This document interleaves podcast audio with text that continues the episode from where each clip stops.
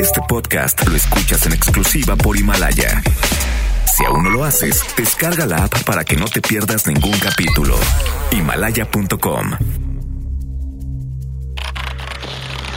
La pandemia de coronavirus o COVID-19 se mantiene pese a los esfuerzos. Médicos y personal de salud en todo el mundo luchan a brazo partido para contenerla, pero estamos lejos de ver la luz al final del túnel. Aunque nos quedemos con lo indispensable, no va a faltar apoyo para la mayoría del pueblo, sin endeudarnos. Ese es el desafío. El Seguro Social va a disponer de una plataforma en su página habitual, la de imss.gob.mx. Ahí va a haber un apartado donde podrán ingresar todos los patrones, todos los empleadores. Ahí le vamos a decir si es elegible para el crédito. Entonces, en su momento se va a llegar a un acuerdo. Cuando ellos abran, nosotros nos hemos comprometido, sobre todo con los empresarios nacionales, a analizar estas aperturas para poco a poco ir regresando a la normalidad productiva en la frontera. COVID-19, el desafío de nuestro tiempo. Ciudad de México, viernes 24 de abril 2020. Los datos de la pandemia continúan inundándonos. Se habla de una infonemia, es decir, un exceso de información. Así que mire, vamos con calma. En el frente local, nuestro país ya rebasó el primer millar de muertos al reportarse 1.069 fallecimientos, mientras los contagios alcanzan los 11.633. En una entrevista a la agencia AFP, el subsecretario de Salud, Hugo López Catel, a quien luego le fallan las cifras, dijo que se espera un número de decesos cercano a los 8,000. Mientras tanto, el terror de la crisis económica empujó a 327 empresas manufactureras gringas a enviar una carta al presidente López Obrador para que reactive las cadenas productivas. Entonces, en su momento se va a llegar a un acuerdo. Cuando ellos abran, nosotros nos hemos comprometido, sobre todo con los empresarios nacionales, a analizar estas aperturas para poco a poco ir regresando a la normalidad productiva en la frontera. Luego de que su compadre Donald Trump cancelara la inmigración legal por espacio de 2 meses, López Obrador dijo que eso no nos afectaría económicamente. Hay que tomar en cuenta que no se paraliza la actividad económica comercial y que no va a haber limitaciones para los trabajadores agrícolas, migrantes. Nos necesitamos mutuamente. En el resto del mundo ya hay más de 2.600.000 casos de coronavirus, al tiempo que el número de muertes a nivel global asciende a 186.640. Sin embargo, eso no es lo peor. Lo verdaderamente malo son las secuelas de algunas manifestaciones sociales. Por ejemplo, un sujeto fue detenido en Guadalajara por violentar a una enfermera.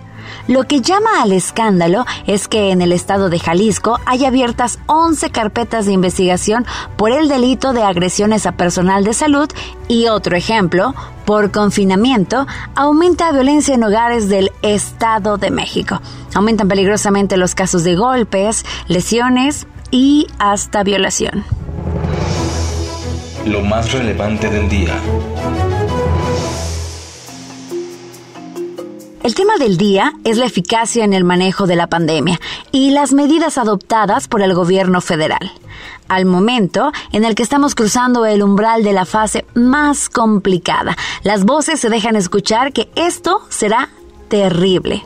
Julio Frenk Mora, exsecretario de Salud, consideró que estamos ante una emergencia sanitaria sin precedentes.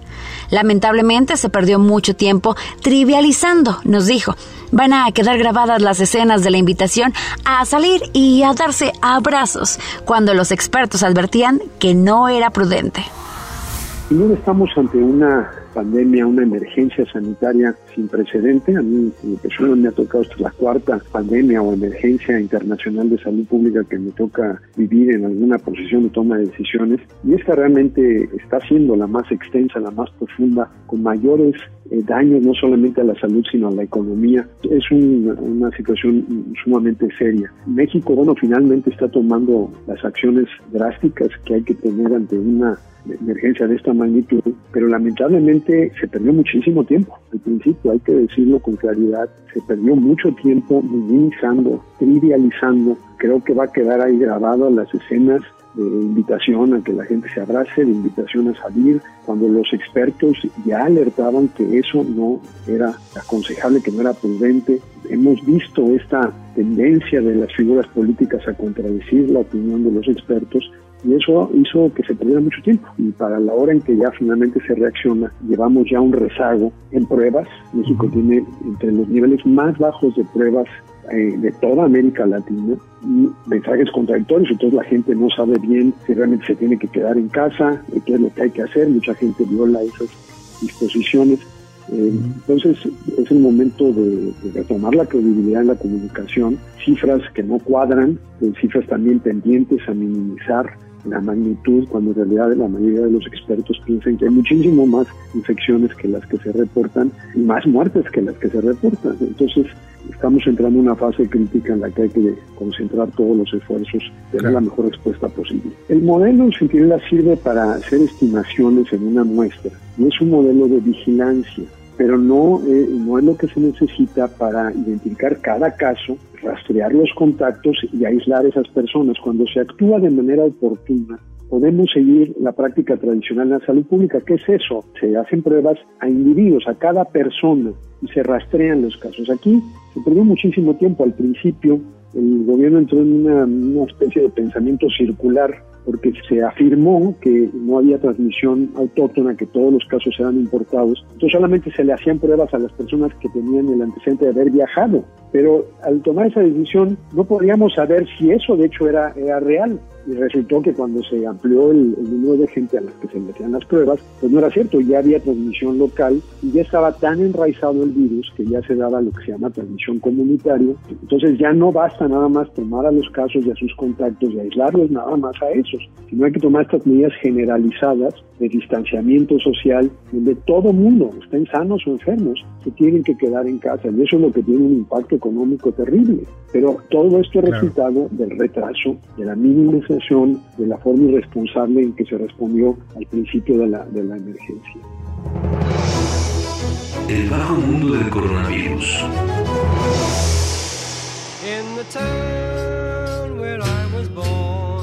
The Beatles invitan a una gran fiesta colectiva para cantar y ver juntos su película de animación Yellow Submarine, en directo a través de YouTube, este próximo sábado 25 de abril.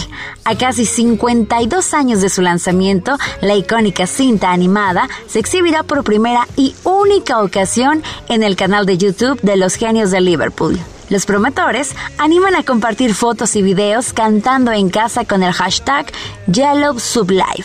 Cabe destacar que se proyectará la versión de karaoke para que todos puedan cantar desde su casa.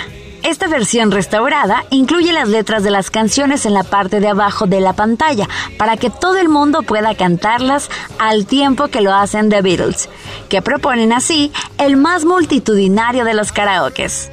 Aquí está Ringo Star para invitarlos. Peace and love, everybody. Wow. For those of you missing singing together, I've got good news. Tune in to the Beatles YouTube channel on Saturday the 25th at 9 o'clock Pacific, 12 noon Eastern, for a special Yellow Submarine movie sing-along for kids and kids at heart. Peace and love. I know I'll be there. I hope you do too. Peace and love. Yeah. Yellow submarine, we all live in a yellow submarine, a yellow submarine, a yellow submarine. We all live in a yellow submarine, a yellow submarine, a yellow submarine. We all live. Y ¿Y qué creen? Se anunció que la superheroína mexicana Susana Distancia se convertiría en princesa Disney. ¿Es en serio? Disney buscó a la Secretaría de Salud a través de la Embajada de Estados Unidos en México y promocionará a Susana Distancia a través de sus canales.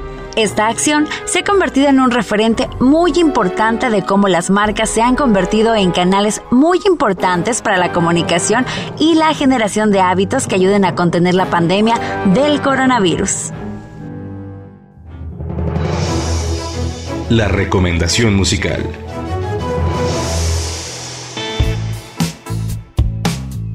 Ya es viernes y usted está bien informado con lo más relevante en torno a la pandemia del coronavirus en el mundo. Lo vamos a dejar con un lanzamiento muy ad hoc para este momento que viene de las manos de sus satánicas majestades. Sin importar dónde nos escuche, le pedimos se cuide para cuidarnos a todos. El coronavirus no es una broma, ni invento de Bill Gates, ni nada por el estilo. Es una tragedia real en este momento. Cuídense, extremen precauciones, mantengan la sana distancia y lávense las manos con frecuencia. Lo dejamos con The Rolling Stones y su primera canción inédita en 8 años, Living in a Ghost Town, viviendo en un pueblo fantasma. Nos escuchamos mañana con un podcast nuevo y toda la información sobre el coronavirus. Les sugerimos no perderse los especiales semanales sobre la pandemia, porque están verdaderamente buenos.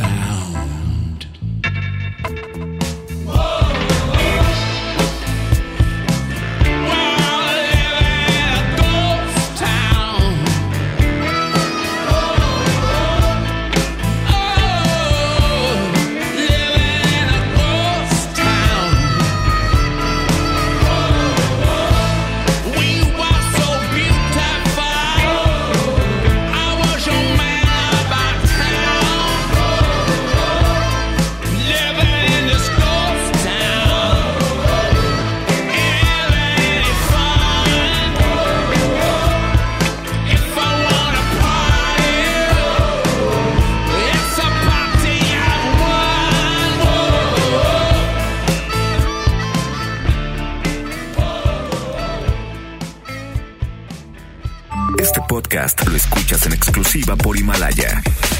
Si aún no lo haces, descarga la app para que no te pierdas ningún capítulo. Himalaya.com